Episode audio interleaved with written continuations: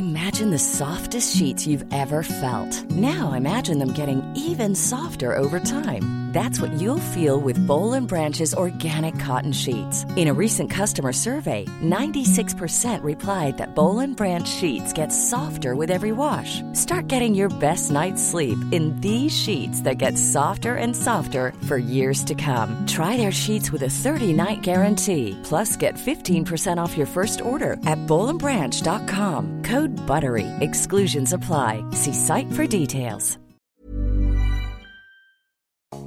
Chris Evans here. Thanks for downloading this week's podcast of The Best of the Breakfast Show with Sky from Virgin Radio. Coming up, comedy colossus Al Murray explains how he got involved in narrating the new audiobook The Battle of Britain. Formula One legend and Sky Sports pundit Jenson Button tells us about the return of the F1 season and what changes to expect. Tom Newton Dunn tells us about putting down the pen and fading up the mic in his new role from The Sun to Times Radio as chief political commentator beginning Monday, June 29th. Plus, Giovanna Fletcher shares all on her latest charity supporting venture. Military tough guy John Hudson talks surviving a pandemic and so much more, all on the way. Right, Dapper Dave, who's first? As well as being a comic genius, our next guest is a real history buff that knows his stuff. He narrates the new Audible audiobook, The Battle of Britain, which is out now. So please welcome a man that's temporarily swapped a punchline for the front line and laughter for the Luftwaffe. It's the one and only Al Murray. Good morning, Al. Oh, well, I'm only going to be disappointing after that intro. That was fantastic. It's pretty good, Al. Pretty good. So, what are you up to? Al narrates the Audible audiobook, The Battle of Britain, written by James Holland, which is out now via Audible, uh, published Yeah. on Saturday, 30th of May. But it's the first time the Battle of Britain has been described from both British and German perspectives in the same narrative. I think, I think it, yeah, I think it definitely, that's the thing James was going for. And um, uh, you really do get both, both sides of the story. And it's a, it's a, you know, it's a fresh look at the whole thing. I mean, with, with, with history books these days, you need a fresh look at um, uh, a- a familiar story. And James has definitely, definitely, definitely done that. It's a, it's a, it's a gripping book. It's really a really good read. Really, really great. So, what are the di- what are the differences that you discovered between the two air forces, and what are the similarities? The really interesting thing is, um, or or that I found, is the way that the the RAF looked after its pilots and the way that the Luftwaffe looked after its pilots. If you were in the RAF, you flew for a couple of days and then you were you were given time off, so you were rotated in and out. And you, in the evening, you'd go to the pub, you'd get drunk, and you'd get the day's stress and worries out of your system. Then you'd be back in the plane, in the cockpit in the morning, uh, take take some of the oxygen from the aircraft, cure your hangover, and you'd be back into it. The Luftwaffe guys never ever got a break, and they've been fighting since the since May the 10th, since the start of the invasion of France. And so by the time the Battle of Britain comes in the summer, in the high summer, July, August, September, they're all exhausted and played out and finished, and the flights are longer and more stressful. And it's just really interesting how you've got one society, the, the British, that's taking care of its pilots, and the German, the German Air Force just isn't. And that, in the end, begins to become the difference Right. and a big factor in why one side wins and the other the other comes undone. Sounds brilliant. The Battle of Britain audiobook, Yeah. narrated by Al, out now via Audible. This is one I'm going to download, and I don't download much, I've got to say, but this is definitely going to be one for the car on the way in and on the way home again. Um, now, I understand that you, you, you know, you're all over uh, World War One and World War Two. Uh, when did you, when did your fascination for this recent history come about? Was it always with you as a boy? Did you have an uncle who used to tell you stories that got you interested, or? It's my dad. My dad basically brainwashed me when I was sort of when I was a when I was a kid. He was really really interested in it, and he'd been in the army in the 50s and 60s, and all of his officers, all of the people he who he'd been trained by, had, were all veterans. So he he was into it, and we used to go. You know, we used to. I mean, we used to do the whole thing of going to Normandy and going to Arnhem and stuff on our summer holidays and going and looking at a battlefield. So I was sort of um, I was sort of raised on it really, and uh, and a few years ago I wrote a book about that and was trying to sort of put it put it to one side and give up on it and like be interested in other other things. And in writing the book, I had to do a load of research and I got right back into it. So you know, It's um, fu- I, I was ju- just raised on it. It's funny, isn't it? Because you had your dad. My dad was in the RAF as well during World Yeah. War Two. My mum worked in a Right. munitions factory. But at school, Wow. at school, we weren't taught about World War Two. We were taught Yeah. about ancient history or old history or medieval Yeah. times. And do you think Yeah. that was? Do you think that was because the authorities at the time thought it was too close to home because the generations involved in it were still um, hurting from it, or because it didn't seem that exceptional because it was still almost within touching distance? That is a brilliant question. um, it was regarded as finished business, something to move on from, to put to one side, and to get on with get on with life now. And you you see, even in the I mean, what's really interesting about the Battle of Britain itself, in the 1960s, there were, you know, when it was only 20 years ago, there was a lot of discussion about whether it should be celebrated, whether there should be, whether there should be commemoration and everything. And the government at the time and public opinion at the time said, nah, it's old, it's old news, we've got to move on from it. And then later on, you know, in more recent years, in the last sort of, in the last kind of couple of decades, it's all come back in as the veterans get older and as they disappear and as they die and, and the stories die with them. People have, have become much more interested in commemorating it. It's, uh, uh, but you're right. It's, it's, it's people thought, well, we're done with that. We've done that. We need to move on. And, um, and, and also, people had different ways of coping back Yeah. then. And if you've been through something difficult, you didn't necessarily talk about it. Yeah. Although everyone had that shared experience. It's funny, isn't it? Because my kids, I think, especially Noah, who's 11, I think he knows more about World War II than I do just from school. Yeah, yeah, yeah. Well, well, well. I mean, yeah, they, they are they are taught it a lot more now. But I mean, it. You know, the thing I find because James and I, James and I, uh, uh, uh, you know, I'm, I'm, it's very sweet that he, he had me read his book because we're really good friends and we do a podcast about the Second World War together called "We Have Ways of Making You Talk," and we every week we talk about a different subject and. and we've just done a, we've just done eight days on Dunkirk and what happened to Dunkirk and the, how it how it ended up there and then what happens after and and the ramifications all over the world and everything. And we found that the thing about this subject, about the Second World War, is it is a it's a bottomless pit because you can talk about Churchill or you can talk about what it was like being a woman working in a munitions factory, and then you can talk about the Far East and the Middle East and the whole and the American involvement and the Russian, and it's just completely gigantic. We every week we realise that we've just scratched the surface on on this subject. And what you know, what is I think interesting for kids is does. It, it, you know, there's been a lot of comparison with the COVID crisis with the Second World War, inevitably, because it's a national crisis. We're all being asked to do stuff together to help each other out, to protect each other. So it's got that same vibe.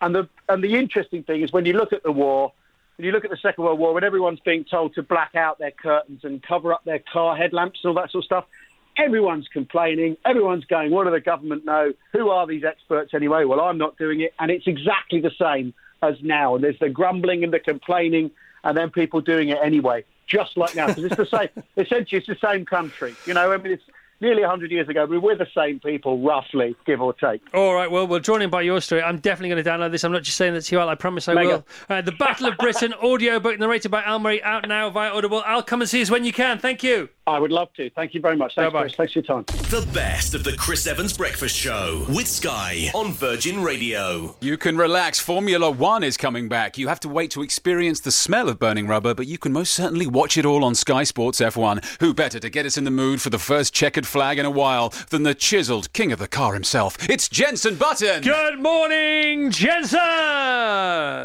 Good morning. How is everyone this wonderful morning? Well, well uh, we're very well, and thank you so much for saying that with a, a touch of uh, irony in your intonation, because I know that it's 11 minutes past midnight where you are, isn't it? It is indeed. It is. Yeah, I stayed up for you, Chris, Thank and you, the whole Jenson. of the UK, obviously. Thank you. Uh, now, notwithstanding um, uh, what's going on uh, with uh, President Trump, how are other things in California at the moment? Um, oh, well, the the obviously the the riots uh, are, are fine, um, and I understand completely, and I'm with them. But uh, the looting and everything is a little bit scary. So What about we've the- actually spent a couple of days outside of uh, of of LA over the last two days. And what about the lockdown? Um, well, lockdown. We've had lockdown for three months, so yeah, it's funny. Suddenly, the pandemic is is slightly forgotten uh, at the moment, but um, no, we've had had lockdown. It's it's been fine. You know, we're very lucky. We've got a garden, so we can spend time outside. And my little nipper, he's uh, ten months now, so Hendrix ten months. So thank you very much. So we, it's just great to see him grow. You know, I miss work, of course, but I love seeing him grow. Very special time. Uh, right, so uh, Sky Sports Sky F1, great news about Formula One. Back in the factories um, on Monday, and we're double uh, billing at Silverstone as well. Um, what have you heard, and when did you hear it, and what more can you tell us? Well, I have to be very careful with what I say because I think a lot of it's still a secret. But um, no, as as we all know, racing is starting again, which is fantastic. Um, it's going to be interesting. You know, um, I think when the drivers are actually racing, they you know they'll forget about the grandstands being empty, and they'll put on a great show for us. So I'm I'm really looking forward to it, and you know I think everyone's really excited to get back to racing, and I think everyone's excited about seeing live sport. When you just said there, you alluded to the fact that. You know some things that we don't. That that to me smells good. Uh, I don't. I know you can't tell us, obviously, the things you've been sworn to secrecy, but that all suggests that there's more good news on the horizon. Can you at least give us a suggestion that might be the case? Yes, Okay. There you go. D- does the good news Yes. extend to, for example, Mm-hmm. um, when you have a, a, a double weekend like the two Silverstones and two Austrias, Yeah. the second weekend, will it be slightly different from the first weekend? Perhaps. What? It's the second weekend, so it's of course. different Oh, don't be like that. Come on, play our game with us. We can we can only hope and yes, hope, hope and pray that it is. So so far we, we have eight races confirmed. Is that correct? Yes. Eight races confirmed.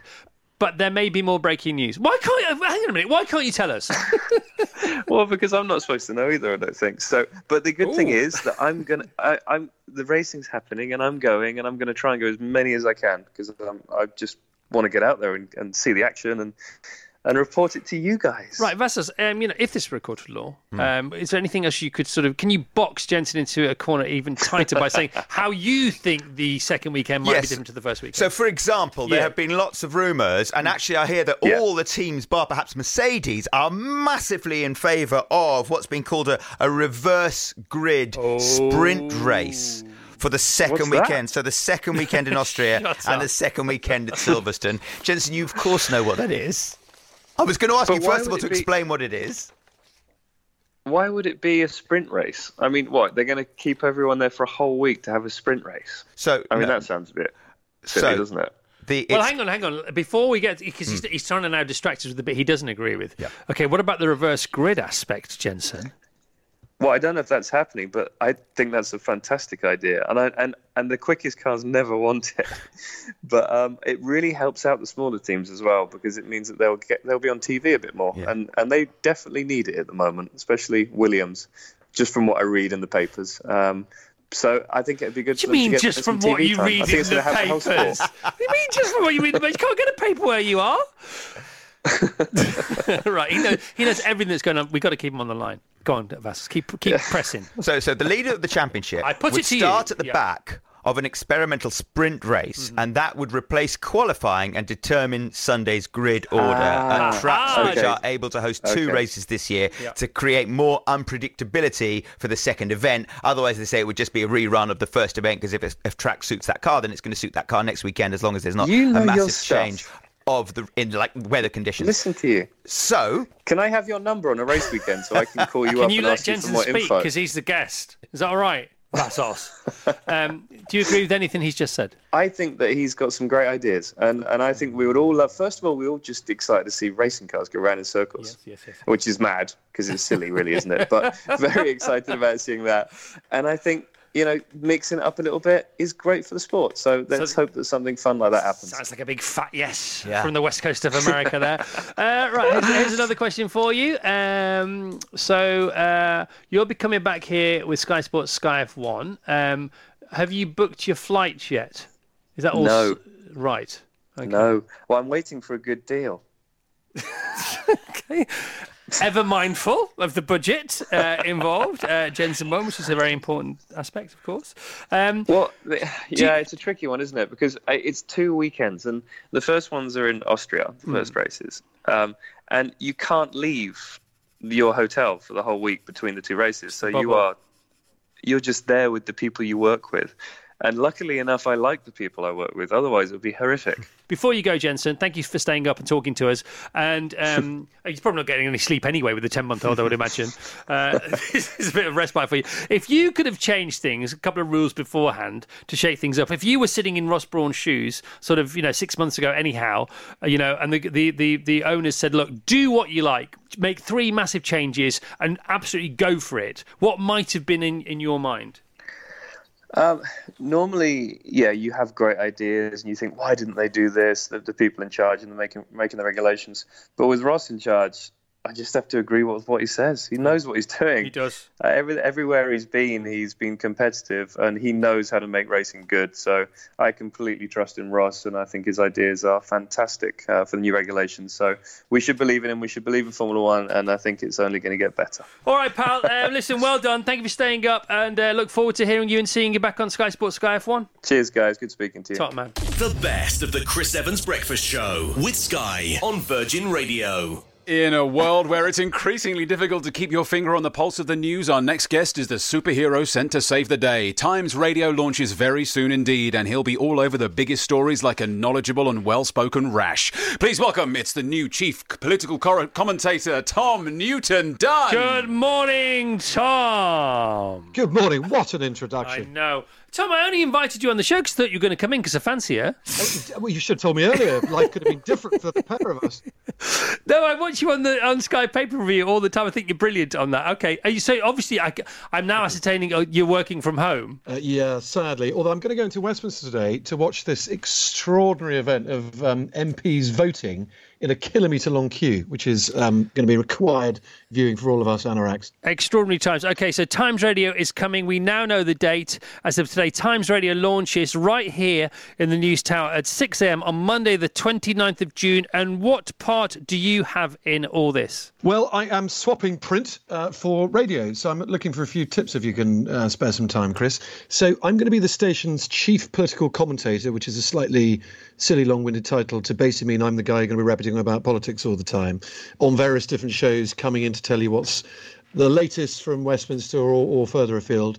Uh, and on Sunday mornings, uh, I'm hosting uh, what the station is calling a flagship uh, political show for three hours from 10 a.m. with Gloria De Piero, uh, who's a very recently former Labour MP uh, and a, a, great pal of mine, to hopefully slightly reinvent the, the Sunday format and make it just a tiny bit more accessible to everybody. So, so Tom, I didn't realise you'd given up print full time. That's it. Wow, twenty years, man and boy. I didn't know that. Yeah. And, and yeah, I am transiting. Okay, so so um, that's interesting. That's really knocked me for six. I didn't know that. I thought you were doing this as well. No, sad, I think that would be too much uh, for certainly enough for me than probably more than anybody. No, full full full time broadcast from now. My last week at the Sun this week, which is um, uh, slightly sad, but um, we all got to move on eventually. Okay, so no, that is slightly sad, and um, you've seen many things, and many people come and go, and situations come and go. You know, out of ten, how crackers is the world right now? Would you say? Do you know what? We really thought we'd done it with Brexit, with the, the collapse of the government, the chaos in Parliament, the the chaos in the country for about three years, and we, we really think that we'd see that again. We had this extraordinary breather of about a month in February where we thought, oh well, there's this there's this COVID business coming from China, but maybe politics will get back to normal again. And, and how wrong were we? Th- this is above and beyond anything I've ever reported on. I think all my colleagues, it's it's brand new. That the sheer scale of the crisis and and what, what will soon be an economic crisis, I think, is utterly unprecedented, and, it, and it's going to dominate politics, you know, for the next um, five, possibly even 10 years, really, the fallout. Now, your job isn't to forecast things, and you don't need to because there's so much to talk about in the now. But if you were to perhaps, you know, just but, give us I the b- benefit of your wisdom and your foresight, you know, what, what, what, A, what could you see happening? And B, what would you, what would you love to see happening in the next 12 to 24 months, maybe? Well, well, I mean, look, it's it's going to be slightly depressing to begin with. I'm afraid that there will be a really tough recession. It's already begun, and I think it's really going to hit home in the autumn when things like the furlough scheme, the wage support scheme, started being withdrawn, and then we'll really know precisely what impact this has had on jobs. How many people are going to be losing their jobs? We expect unemployment to, to go well over three million, you know, certainly by Christmas, and that that's unemployment on the level we haven't seen in this country for you know 20, 30 years back since the early days of Thatcher. So that's going to be really tough. I also think Boris Johnson's going to get a far harder time from Keir Starmer. He had a pretty easy ride under Jeremy Corbyn. Is the truth of the matter. That's going to get a, a, a lot harder. Uh, and it's going to be the politics of recovery. You know, who can get the nation back into work? Who's got the better ideas for that? And what the world looks like after all this? How many of us are still going to be going to work in the normal fashion? Uh, you could be broadcasting from home forevermore. We know we can do that now, maybe not. Uh, so the world will be completely reshaped by this, I think. Uh, the advent of digital, uh, the employment market. And we're going to spend a long time mapping all that out. So sorry, Chris, I can't do many predictions. For no, you, I know, I know, I know but it's going to be interesting. But what you're so good at is distilling, uh, you know, every, you know, this truckload of information and chaos uh, and confusion, which is why when you when you've been on on the Sky newspaper review at 10:30s, you know, mostly at weekends I've seen you, but um, you you seem to have this sort of the air of calm. You seem to have enough space, um, both intellectually and, and, and physically, to just relax. And I know that you know about all this stuff, but you have a very sort of salient, linear narrative on things, which is what I love. And as the chief political commentator for Times Radio, we're going to get all the confusion every hour or two when they cross live to you around Westminster in your beautiful, you know, your own style. I would say you know, if I could work at Times Radio, and I would like your job, I think your job is going to be the most interesting job, and people are going to look for you to connect shows, to connect stories from the morning until the evening. Now, that that's a fantastic yeah. challenge. Yeah, I think you just you've, you've just nailed it in one. Say, you have a beautiful, succinct, linear line of um, Brett to you as well. So that's going to be absolutely, and I'm hugely looking forward to, to radio. What's been really interesting about the, the coronavirus crisis in terms of how it's affected the media is that radio, everyone's stuck at home. You can't go out. If you can go out, you're kind of on your own. So radio's taken on this completely brand new life to it, really, of, of, of an extraordinarily personal medium. It's just you and that voice that you're you're listening to. Uh, and uh, interesting, some friends of mine on, on broadcast. So Emily Maitlis uh, texted me the other day saying congratulations, and she said, "Do you know what? I've never had the guts to do radio." And I said, "What do you mean?" I said, "Like I have to perform. I can't imagine doing something without being able to wave my arms around and look good."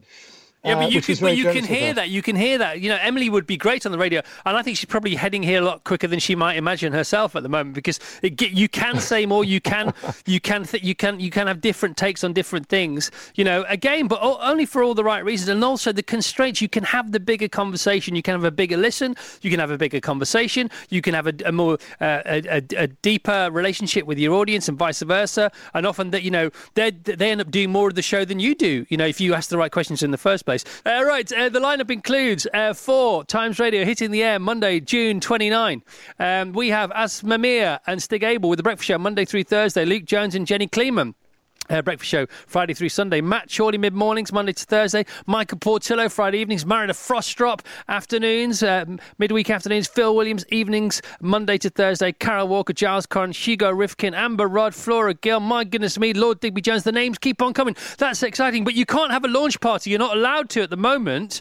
Um, we could build an air bridge from all your houses to the news tower. What do you think of the air bridges? Uh, a, a, virtual uh, launch party. It doesn't sound like huge amounts of fun, does it? I think we'll do all that. We'll definitely do all that, and, and please come along when the time is right. Tom, good luck. You are you, you will take to this like a duck to water. I can't wait. I'm really genuinely excited for you in Times Radio. So well done, and it's a pleasure to speak to you. The best of the Chris Evans Breakfast Show with Sky on Virgin Radio.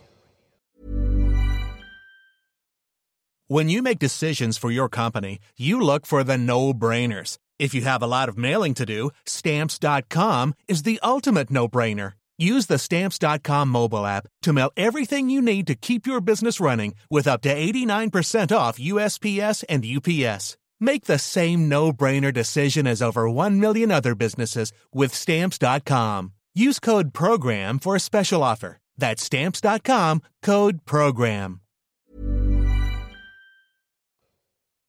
So, we've heard from three guests already, but there's still so much more good stuff to come. Author, podcaster Giovanna Fletcher tells us about her new project, Be My Guest, which helps support charities by giving you the chance to video call with some of your favourite celebs. BJ Fogg joined us from Maui live to discuss the paperback and audiobook release of his mind blowing tome, Tiny Habits The Small Changes That Change Everything. And Chief Survival Instructor to the UK military, John Hudson, shares his advice for conquering 2020 with the new chapter of his barnstorming book, How to Survive a Pandemic. All that and more still to come, so let's get right back to Dapper Dave. Who's next? Zooming and FaceTiming is now as natural as walking and talking, so why not use it to raise some cash for charity? Well, that's exactly what our next guest is doing. Be My Guest means you could be getting a video call from one of your favourite celebrities. So please welcome author, podcaster, host of The Baby Club, and absurdly talented Giovanna Fletcher. Good morning, Giovanna. Giovanna. Giovanna. Oh, how are you? A intro. Right now, but listen. That's the highlight of my week right there. Okay, we'll pause on Be My Guest. When it comes back, come back and talk us, to us about that. But um, the Baby Yes. Club, um, it, that's coming back tomorrow, and we have a live Q and A today. What's going on with the Baby Club? Who I know, loads of mum and dads, regardless of lockdown or, or unlocked lockdown or, or easing lockdown or pre-lockdown or post-lockdown, swear by. I know. It, the Baby Club was born so that people could feel like they were part of a community when they couldn't get to the baby cl- uh, get to a baby club, um, whether that was uh, because of financial reasons or them not feeling like they could take their baby out of the house a, a variety of reasons, and or not them not being um, you know close to home, and uh, and so it feels very apt that we now have the baby club at a time where the majority of us are at home and those baby clubs aren't there to support us. Um, so we have obviously on the BBC iPlayer, there's all the back catalogue, but from this weekend, uh, we have bite-sized episodes where me and Nigel have filmed from our different homes, and they're li- literally little bite-sized episodes. So you've got a song in there, you've got loads of new activity ideas, and for me, so I've seen a, couple of episodes back. The beauty is the fact that you've got loads of different families around the UK joining in, like taking part. So that you we talk about different activities you can do, and then you you see a family doing it, and it's it, that for me is joyous because at a time where you can feel so alone, it's there to bring people together. Yeah, so this is the toddler's version of Joe Wicks, is what we're talking about here. the And baby version, Yeah, yeah, the baby version of Joe Wicks. That's us. Yeah. Okay, that, that's and nobody minds that comparison, did they, Giovanna? Nobody. No, he's doing amazing work. So, in your Q and A today, um, first of all, how do people access that? How do they get involved with that? And what kind of questions will you expect to be asked? Well, it will be on the CBeebies uh, Instagram account. So Nigel's logging in, from there. I'm logging in from mine. So, but go to the CBeebies one because that's where uh, it will be shown from. Um, and I, I imagine people are going to be asking about more ideas, what they can expect from the baby club at home, how uh, how we get how we handle having babies on set, what that's like. Because you know we've all heard don't work with children and animals, Mm. but I've got to say uh, it is a joy, and, and that is something that I've really missed doing it at home. Um, because there is something very lovely about being surrounded by eight babies, um, and you know, and all the chaos that it brings. And I think that's what the Baby Club really shows is that I think we all, well, we can feel that it's quite. Um, we're going to go to the baby club, uh, go to a baby club, and we're going to feel judged if our baby cries or if they you know. And actually, what a baby club shows is that none of that stuff matters. That stuff happens, and that is part of life. Um, so uh, I love the fact that we show the chaos. So I imagine some questions about that will pop up. Uh, and I know this is, you know, I, I understand that people fear being judged, but in a way, fearing being judged is judging the importance of being judged. Uh, so just drop all, drop, drop your own judgment, and then you won't fear it so much anyhow. In the first Exactly, and I think the people that judge ourselves, we judge ourselves more than anyone else. Yes, and we, we just do. kind of let that go. Um, you know, Let that it is the main go, let it Let go. it go.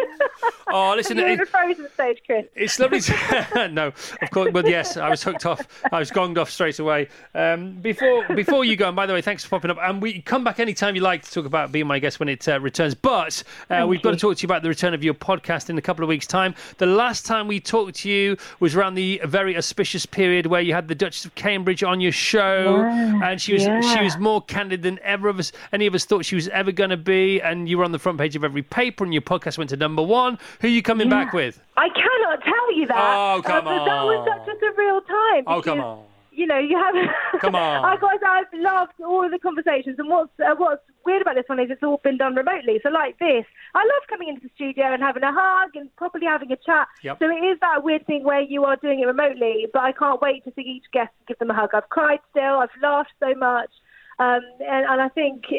You know, these conversations are more important now than ever. People are going to love the guests. There's a wide variety, as as always, and it shows that it doesn't matter who you are, what you have. We're all kind of muddling through and uh, making mistakes as we go, but we're making it up, and Yeah. no one actually knows what they're doing. And the more mistakes you make, the more things you learn. And if you get scared of making Yeah. mistakes, then you might as well give up uh, any sort of hope of learning anything ever again. And uh, here we are on day 73 of lockdown, day four of week 11. And we are now at the point uh, on the radio, slightly stir crazy, but it's the, it is the last minute of, of the last show of the week. we are doing listeners' names who rhyme with where they're from. That's where we are. And Oh, um, amazing. yeah, no, it is. It's unbelievable, isn't it? It's unbelievable. We've got Kelly from Strelly, we've got Dave from Abercrave, um, we've got another Kelly from uh, Abergele, and we've got Crystal from Bristol, and we've got Mr. Foster from Gloucester, who has sent your agent an email and he wants you to reply to it. Can you please reply to Mr. Foster from Gloucester's email? Okay. Do do you know what I'm talking about? I've got no idea. Right, so- I'll have to ask Rebecca. He's he's sent one to you via Rebecca, and he sent one to Tom, uh, and he, his name is Mr.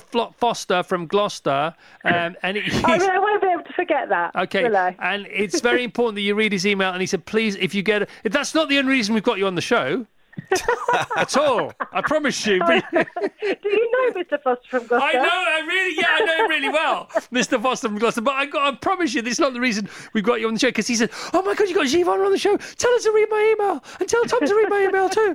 So will you do that for me?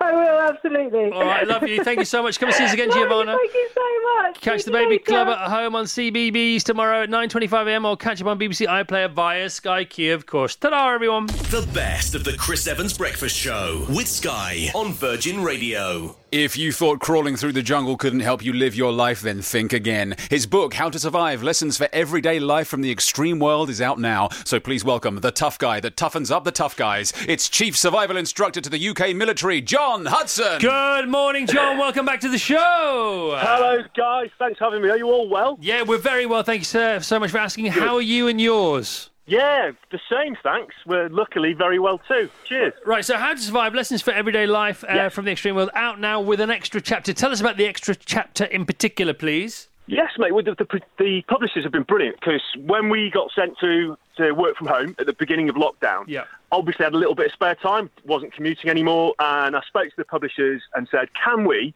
get some specifically tailored advice for lockdown and coping in the pandemic? And is it possible to get it out for free pretty soon? Yep. And they were brilliant. They said yes, because I'd, I'd had quite a lot of questions from people who'd read the, the main book. Um, so it's a free ebook that anyone can download. It's got stuff about um, how to deal with isolation, which is still pertinent for a lot of people. Um, and then the main book, as you know from, from the past, has got stuff about coping with unexpected uncertainty. Right now, So, yeah. overnight, our world, uh, the whole world changed, and um, it, you know that was a real shock. And um, Mm, you know we had to get used to various things. Uh, we didn't. There was no route map, and we were navigating this together, getting things Yeah. right together, getting things wrong together. But now, the Yeah. sort of um, you know survival, sustenance, um, if you like, submission has become the new normal. We're on day two of week eleven, and Yeah. you know it's it's we're feeling quite dormant. I think as a nation, maybe as a world. You know, we're still Mm. about our business, but we know uh, we're not we're not so much on cruise control. We're more idling. Um, Yeah. You know, um, you know, more from a, a sort of rhythmical point of view than from um, being lazy. Uh, how do, how does what, one cope with that? So you know, if you are laid up, if you're holed up, and you, you Yeah, you're waiting yeah. for something to happen, how do we stay connected? How do we stay engaged? How do we not lose sight of who we are uh, and our and identity? Yeah. yeah, and that sort of goes back to what we chatted about last time I was with you guys. It, it does go back to that coping in uncertain adversity. It's about that. But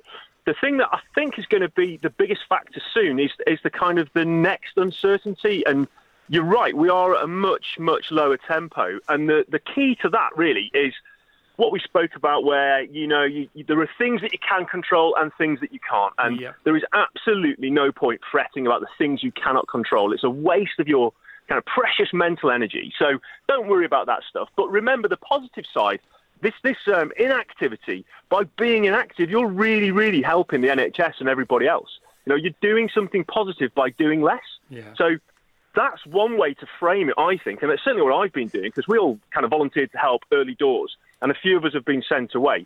But it's actually you want to be doing something, but actually by doing nothing, you're really, really helping. You know, by socially distancing, by staying in place as much as you can, not being extravagant with your kind of meetings up and not overdoing that. So we are actually helping by doing less. I think that's a good way to frame it, Chris. Okay, and also, you know, personally, stillness is is often the best sort of weapon in our arsenal to be still to let things happen around us and to mm. choose mm-hmm. when to when to get involved and when not to get involved and usually to to stay uninvolved more which is so difficult for us to do as human beings Yeah, it is. And I think we're all starting to get a little bit more familiar with that. Even the really, really hands on people are having to kind of sit on their hands a little bit. Yeah. And it, it's that sort of reframing, like you said earlier, where you start to get used to this state of events. And the, the key bit really is when, it, when things do, when the handbrake does come off a little bit and we start to go back up to higher tempo, do not beat yourself up because you're not going to sprint straight away. You know, it's impossible. The human brain is incredibly adaptable, but we all take time to adapt. You won't hit running speed within the first couple of minutes of going back to normal or future normal. You know, you won't. It'll take time, and do not criticise yourself if it takes a while to get there. As, as far as our ego is concerned, often we focus on the things we're not able to do. Oh, I can't do that. Why can't I do that? Yeah, but just make the most of all the things you can do because that's not us, Yeah. is it? That's our ego going, well, hang on a minute. And there's that great phrase, isn't it? It's not about when the ego decides, it's about who makes the decision. And when the ego is put to one side, it's about what the decision is. And it's far better to focus on the decision than who makes it. Yeah, and you can again, you can choose what you're going to target and how you're going to hit that target by taking that step back from the process because we are instinctive creatures. It's natural for us to lurch for the easy answer normally Yeah. and the, the fast gratification.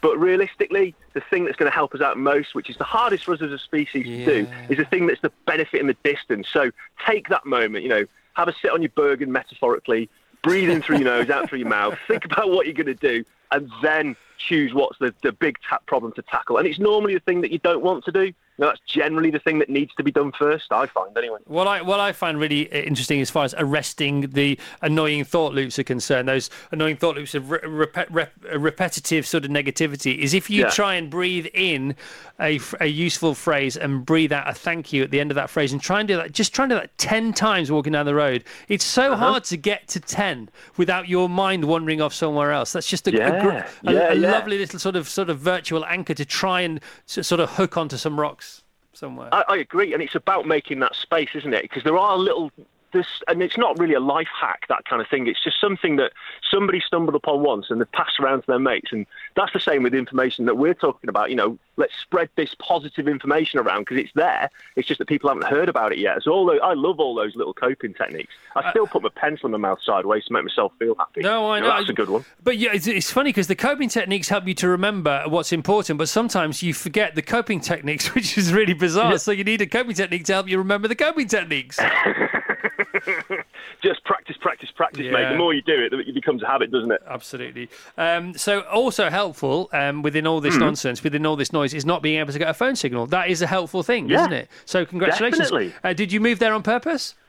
We, we sort of did, but then you know the joke wore off after about four years, and then it's like, and then mi- miraculously a wire appeared back at the back of the house right. yesterday. So you know it's, it's going to change for us. This. All right, John. Well, it's great to talk to you again. John Hudson, How to Survive, extra chapter, How to Survive Lessons for Everyday Life from the Extreme World. It's out now, and How to Survive a Pandemic Life Lessons for Coping with COVID 19 is that additional bit of copy for you there, which could be very useful. The best of the Chris Evans Breakfast Show with Sky on Virgin Radio. He's one of the most sought after thinkers in Silicon Valley, and he absolutely loves a good high five. His brilliant book, Tiny Habits The Small Changes That Change Everything, is out now in paperback and audiobook. So please welcome a man that's a habit you certainly do not want to break. Boom! It's BJ Fogg! Good morning, BJ! Hello, how are you? Aloha, I'm fine. How are you? Doing good. Really happy to be here. It's night for me, of course. I know, and you sent me the email over the weekend saying you're setting your alarm to get up to be on the show. Thank you, thank you, thank you, thousand thank yous. And you'll try to be perky, is what you said. Boom, perky, perky. Yes. Right now, um, we could talk. We could talk forever, just to you, generally about everything. We'll talk about your book again in a moment or two. We'll talk about COVID nineteen. Uh, we'll talk about other things. But first, just tell us about Hawaii, because so many of us dream about Hawaii. How did you end up there? How did you pick your island? It is awesome. Well, actually, we're stuck here.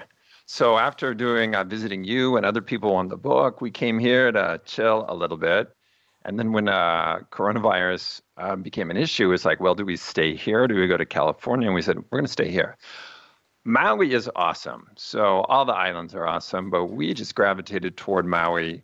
Uh, it attracts a certain kind of person, kind of grooviness, kind of a vibe, and such a beautiful island. It's just I think the best mix of everything. You really changed my life after I read your book and I talked to you. So every morning now, I did it this morning and I will do it for literally for the rest of my life. So I wake up, um, my first waking thought is own my breath. So I own three breaths in and out. I breathe in through my nose, hold for 10 seconds. It's the first 30 seconds of my day every day as I become conscious again. And then I spend a minute or two being grateful whilst still in bed with my eyes closed. Then a minute of intentions or two minutes of intentions. Then I swing my legs out and just before my feet touch the ground, I say, today's going to be a great day. And that's how I begin. And that I flick my own switch in the direction I want it to go. And that I learned all that from you, BJ. Oh, good for you. Well, you're making me feel uh, very happy by saying that. Keep up the good work, and uh, I hope that inspires others to do the same. Yeah, and he does it, and he sets you off on the right track. So, you know, straight away Oh that, God. that happens in the bedroom. So then I get to work this morning and I park the car about quarter of a mile away from here, and then there's some there's some litter on the the pa- pa- uh, pavements. And I'm not virtue signaling here, but if if you then pick up that litter and you put it in a bin, it's a very selfish thing to do because it makes you feel fantastic. And if you Yeah. that that these are the tiny habits that that you know you plant the seeds, you you water your own shoots, and and you you then get to enjoy the fruits of not your labor but of your intent. Yeah, and you know, the surprise is how small, how tiny the habit or the behavior can be to have such a big impact on how you feel Mm. and over time how big it grows and how much it changes your life. But people have to they, you know, sometimes we think, oh, I need huge changes. I can't use this tiny habits method to achieve big changes. That's exactly how you get to the big change. Just like if you want a huge tree, you plant it, you start it tiny, you find the right spot, and you nurture it, and it gets there. That's the reliable way to make big changes or get a big tree in your yard. And and you're so right because once you once you sort of uh, take the first chip at the, at the granite, take and it's literally a tap tap tap chip chip chip, and you feel the difference it makes. It takes the burden of potential fr- from you, in, in the weight of, of of what the change you thought you might have to make. You think, oh no, it's this easy. It is literally like remembering to breathe. Yeah, and you know, and the more you do it, the easier it gets. The more you practice tiny habits in the right way, the easier it gets to change your behavior. And the effect it has is not only are you creating habits of tidiness and drinking more water and saying it's going to be a great day and responding better to your spouse, but you are your identity is shifting. And this is really what transforms is you think I'm not I'm the kind of person who picks up trash on the street. I'm the kind of person who sees things from a positive angle. I'm the kind of person who puts down my technology and looks my spouse in the eye when he or she is talking. And those kind that kind of shift in identity can be that's the game changer. That is the game changer. Okay, so they're the seeds. Uh, how about the forest? So uh, this is BJ Fogg's three things that will change your behaviour in the long term. Option A, have an epiphany. Option B, change your environment. Option C, take baby steps. Uh, the last epiphany you had, do you still have them? Do you, do you, or do you get to a point where you just don't need them anymore, or they're not going to visit you ever again? Yeah, epiphanies are, I think they're really rare. We're talking about Saul in the Bible kind of thing, where it just transforms. It's not somebody who says, oh my gosh, I need to eat differently. We're talking, and, but people are set up to believe that if somehow you read an academic paper or watch a video on YouTube or go to a conference, you'll have this epiphany and then just change magically. And I'm saying, nope, that's not reliable. Epiphanies happen, but you can't make one happen. So let's move on to the things that actually work. Do you still sometimes make the mistake of trying to trying to bash a square peg into a round hole, or, or are you cured of that completely? oh, you know the uh, yes. I mean, I, I'm like a lot of people listening to this. I'm ambitious. I want to be the best version of myself. I keep thinking that I'm going to be wire and foam rolling as a habit. So while I watch TV, I'll be rolling on this foam thing, and it's painful. So my my my rational part of my brain knows that's a good thing to do. It's myofascial release or something like that, really good for you. But in reality, it's hit and miss. It's spotty. But in other things, the really and the reason that doesn't wire in is because it's painful. You wire in habits you actually want. Wires uh, habit you wire in habits that feel good. You wire in habits that where you feel successful. Yeah. And it's really hard to feel successful when you're on a foam roller and it's kind of excruciating at times. And this is your whole theory about motivation over ability. So increase the ability to make something you want happen, as as opposed to to to rely on what will only ever be temporary motivation. Yes, yes. And that's so important. If you just take a few moments, rearrange things. I mean, it could be as simple as flossing. The floss container, put it on the bathroom counter rather than in a drawer. That can make the difference between flossing and not flossing. And sometimes it can really be that simple. BJ, I love you. I appreciate you. Um, Mhm. I honor you. Um, I want to be your friend forever. Uh, but that's the, the ball. on. The ball's in your court, BJ. It's, it's definitely not in mine. Okay, I'll invite you to my next radio show. Thank you so much, Chris. all and right. thank you much for team for involving me here. You, you're very welcome. Thank you for staying up. Tiny Habits, the small changes that change everything, out now in paperback and more importantly, audiobook uh, under lockdown. So, Tiny Habits, once again, the small changes that change everything. And that was BJ Fogg live from Maui, Hawaii. The best of the Chris Evans Breakfast Show with Sky on Virgin Radio. They're cows, the oldest postbox in the British Isles and their beautiful peninsula. All things Guernsey are famous for. Well, now you can add ability to deal with global pandemics to that list. Here to tell us more, please welcome the Director of Public Health Guernsey. It's the wonderful Dr. Nicola Brink. Good morning, Dr. Nicola. And I understand that I can call you uh, Dr. Nikki.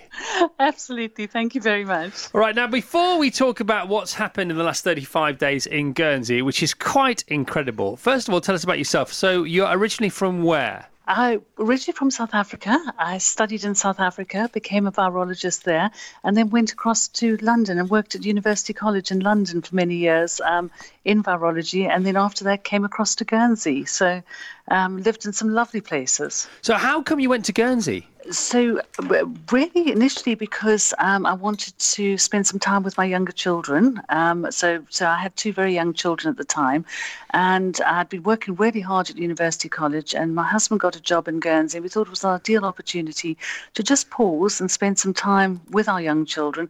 And it was a magical time, and it's a time that I'll never get back again. And I'm so glad that I did it but I do like to work. So um, got back to, to working after that. So I'm very fortunate to to have some wonderful opportunities in Guernsey. So tell us about tell us about for people who don't know about how big Guernsey is geographically. How many people are there, and the other Channel Islands around it? So Guernsey is part of the Bailiwick of Guernsey, which is a, a group of islands, which is Guer- Guernsey, um, which is it's got the largest population, about sixty-four thousand. Then they've got Alderney, um, Sark, Herm, and Jethou as well, and that all forms part of the Bailiwick of Guernsey. So we're a collection of islands, wonderful community. It's really an amazing place to live. So, so it's a great, it's a great community, great community spirit. Okay. Um, now you've been exalted for your work, you and your team's work um, with COVID nineteen, and and I know it's of course it's an it's it's a deadly serious subject, literally a deadly Yes. serious subject.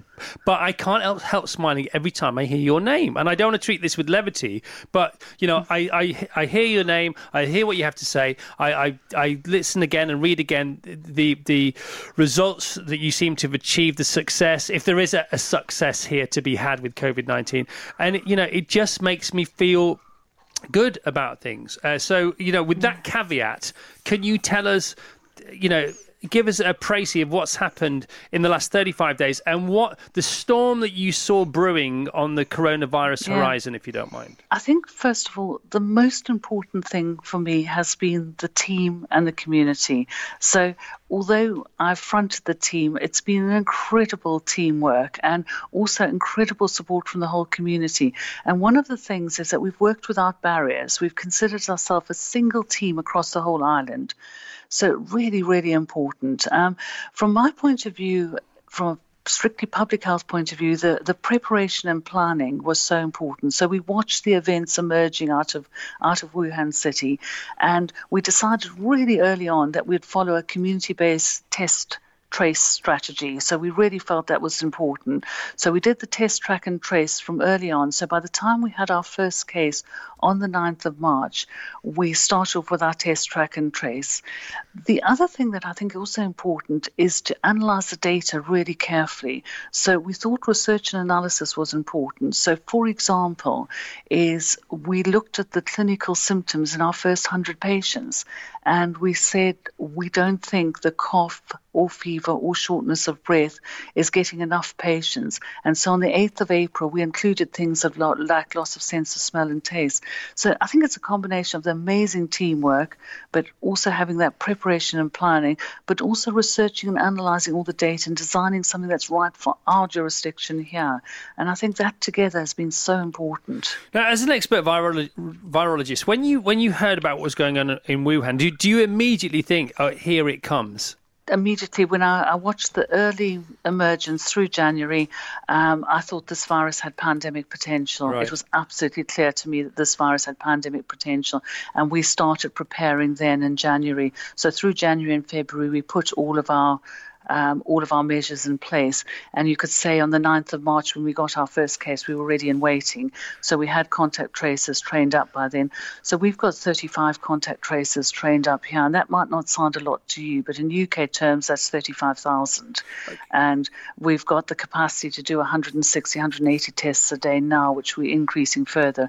Again, that's 160, 180,000 a day. And we do that regularly. Now, we all want to know how, how normal uh, life can be uh, post COVID or, or sort of semi post COVID because it's going to be with us for a yeah. while, if not for, yes. for, much longer than a while. Um, what can you give us any heads up? How is it there now? Because the pubs are open, people are in the pubs, we're getting texts yes. from people who went for a pint last night in the sunshine. Yeah. What's it like? Yeah. What can we expect? What can we hope for? Oh, it's lovely, Chris. It really is. You know, um, it's just lovely getting back to a sense of normality. And we went we went to lockdown early and it we were very proactive, um, but the idea was to keep us in lockdown as short as possible. And almost everything is open on the island now. The island has responded magnificently to it. Um, it's just an amazing place to live. It honestly is.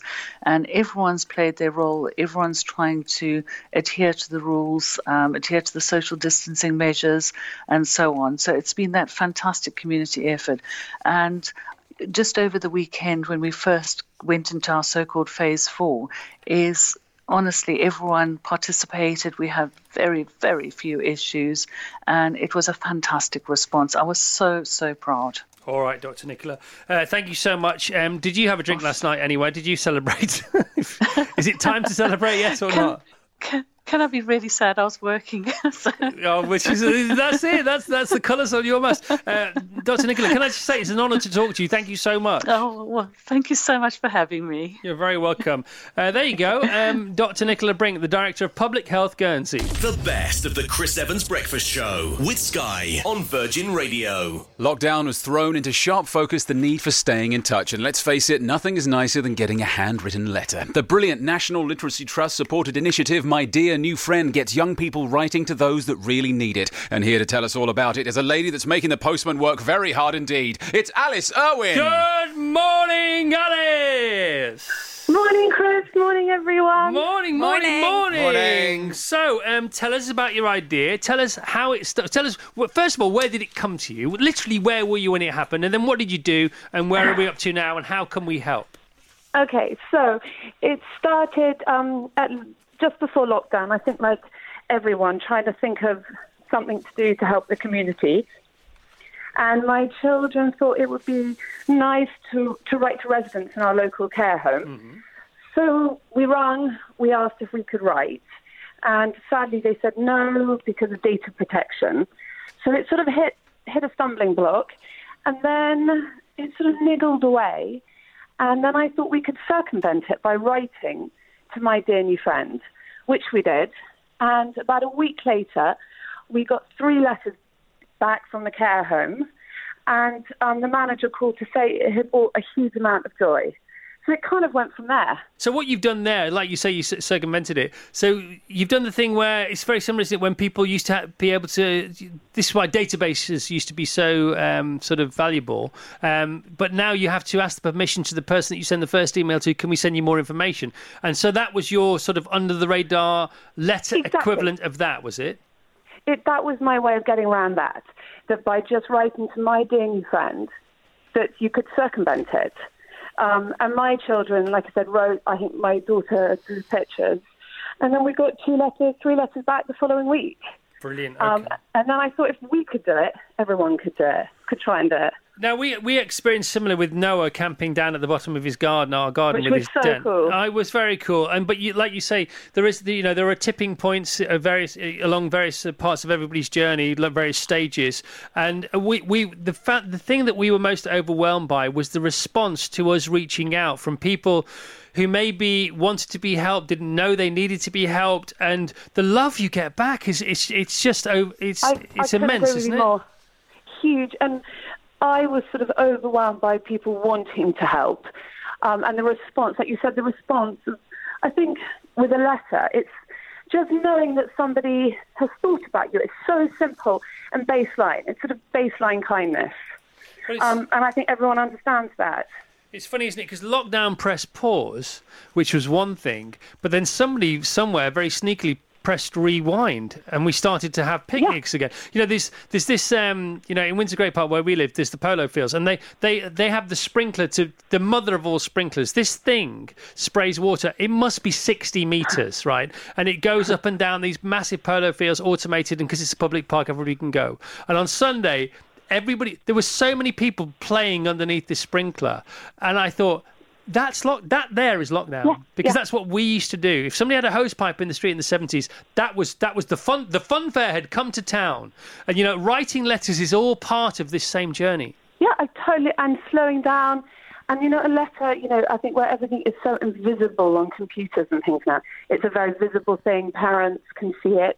And I think, like you said, it's back to basics. Um, those simple things that can, you know, hold a lot. Yeah, and we had a calligraphy expert on a few months ago before COVID 19, and he was telling us about the therapeutic aspect of writing, of just writing, you know, writing things out, taking care with your hand, you know, cause, because letters are basically just small illustrations. And I think also, I mean, the research that the Literacy Trust has put together shows that writing letters make children feel happy and it helps them to express their feelings, which is, that in itself is just brilliant. But, uh, right, what can people do to get involved with you? What can we do in the next 60 seconds to help to help Okay. you out? what I would love is for anybody who would like to write a letter to somebody in care, you can go onto the Literacy Trust website, um, and there's a link on the Family Zone which shows you how to do it. And put pen to paper, reach out, make a new friend, get your children writing, um, and yeah, take it from there. Find a new pen pal, find a new friend in these weird, isolating times. Pen pals were the best ever, weren't mm. they? Yeah. That's what they Yeah, are. find a new friend. I love it. I love it. I love it. Well done. And what do you, do you, do you have an end game here, or are you just going to crack on? Then I'm going to crack on because I think care homes are going to unfortunately be on lockdown a long time. I hope one day for my children, Otis and Violet, to meet Sandra and John, their pen pals. You know, all this social distancing, that hopefully at the end of it they can meet them in person. All right, you're Um, amazing. How does it make you feel as a person? Ah, you know, it's cool. It's, it's, it's, a, you know, when I get letters back and I get emails from people thanking me, it's nice. Yeah, it's nice. It's great to be of service, isn't it? I recommend it highly. Alice, joy to talk to you. Oh, thank you so much for having me on, guys. You're very welcome. Alice Irwin, doing something for the good of others. My Dear New Friend is the initiative. My Dear New Friend. Find out more at literacytrust.org.uk. The best of the Chris Evans Breakfast Show with Sky on Virgin Radio. Thank you so much for listening to this, the podcast of the Virgin Radio Breakfast Show. Don't forget you can subscribe and get it every week from wherever you get your podcast, and you will never miss the weekly roundup of all the best bits from our Virgin Radio Breakfast Show with Sky.